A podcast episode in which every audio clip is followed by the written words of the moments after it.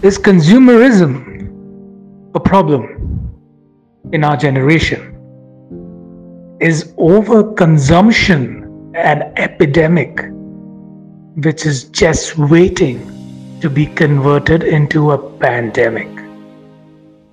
We speak about this, we speak about consumerism, we speak about everything that is attached around it.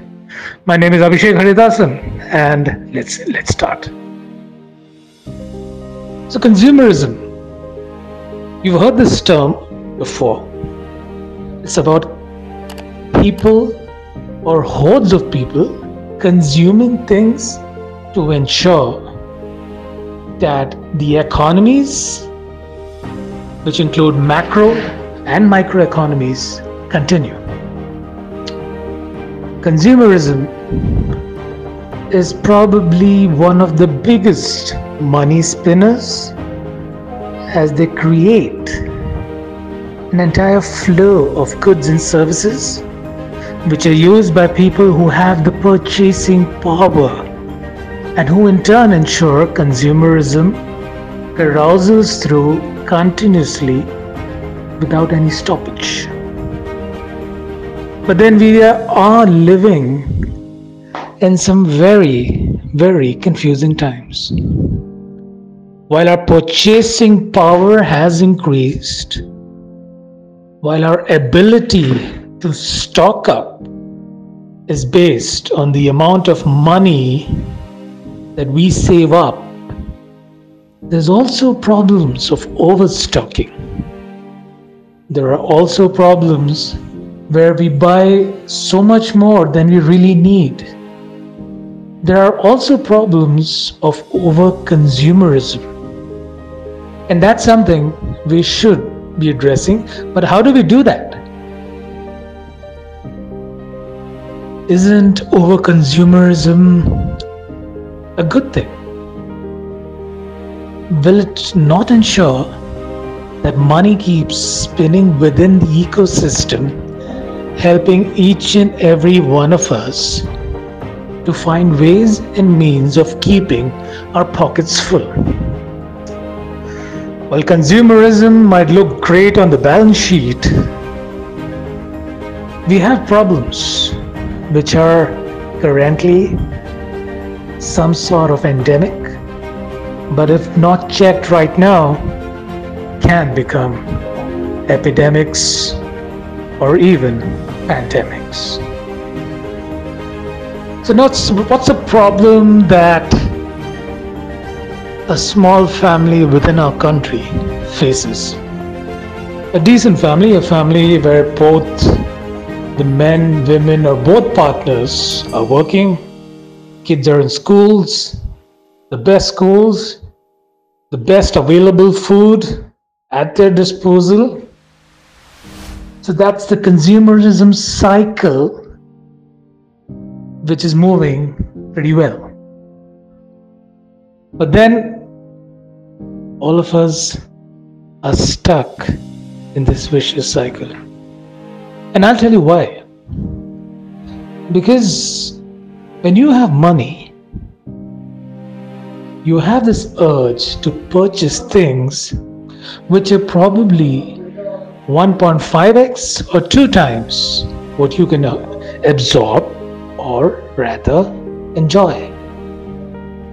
So, because you have purchasing parity, or rather, because you have that power, you tend to consume things so much more than you would a decade or two decades ago. So, once again, you are stuck in the consumerism cycle. Are there ways to get out of it? Ideally, there should be. And that's because over the past few years, what's picked up pace is sustainable living. What do you mean by sustainable living? And can it give consumerism a run for its money? It sure can. But the main question that begs to be answered is do people really want to? Lead their lives through the principles of sustainable living. Sustainable living has a lot of positives.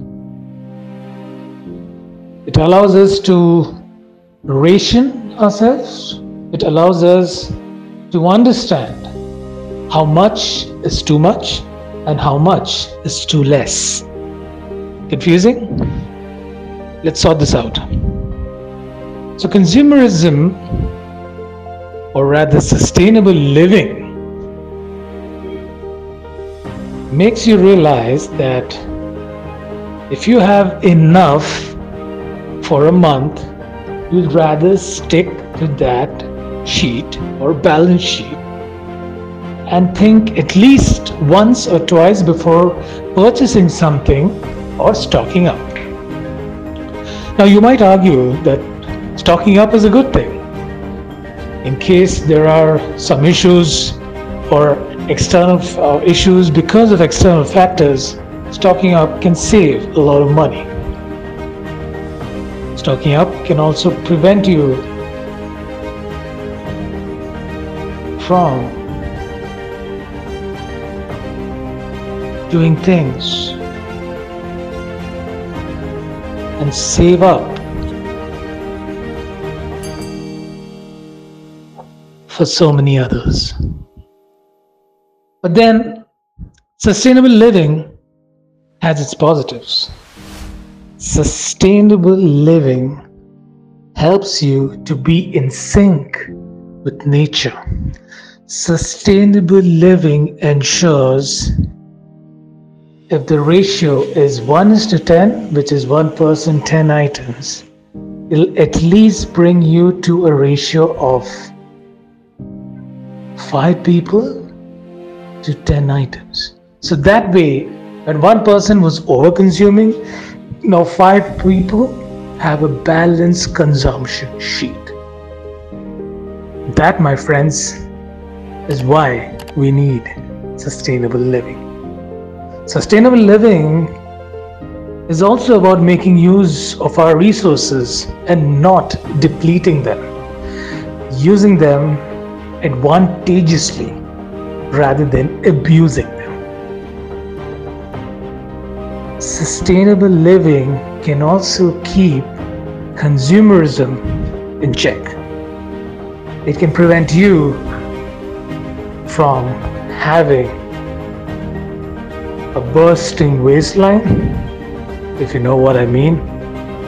It can prevent you from having too many things,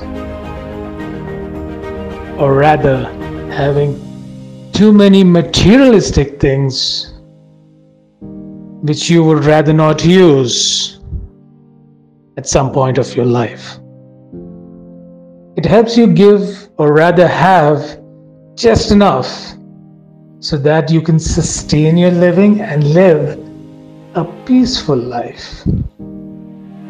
Sustainable living is so important that it even helps consumerism to stay in check.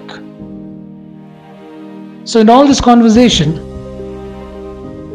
and if you've lost track, it's important to realize that we have to find a balance or cross the chasm between the right amount of consumerism and over consumerism. How do you do that?